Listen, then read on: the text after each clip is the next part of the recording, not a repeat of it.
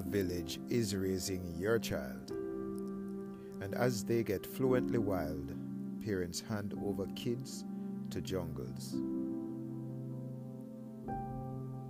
Another school shooting. Yet more young victims.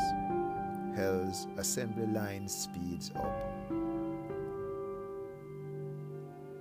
As our pregnant wives put their knees up, we are blind that our midwives are pedophiles.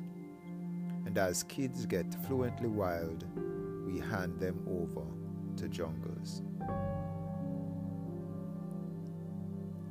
What if we can change our village?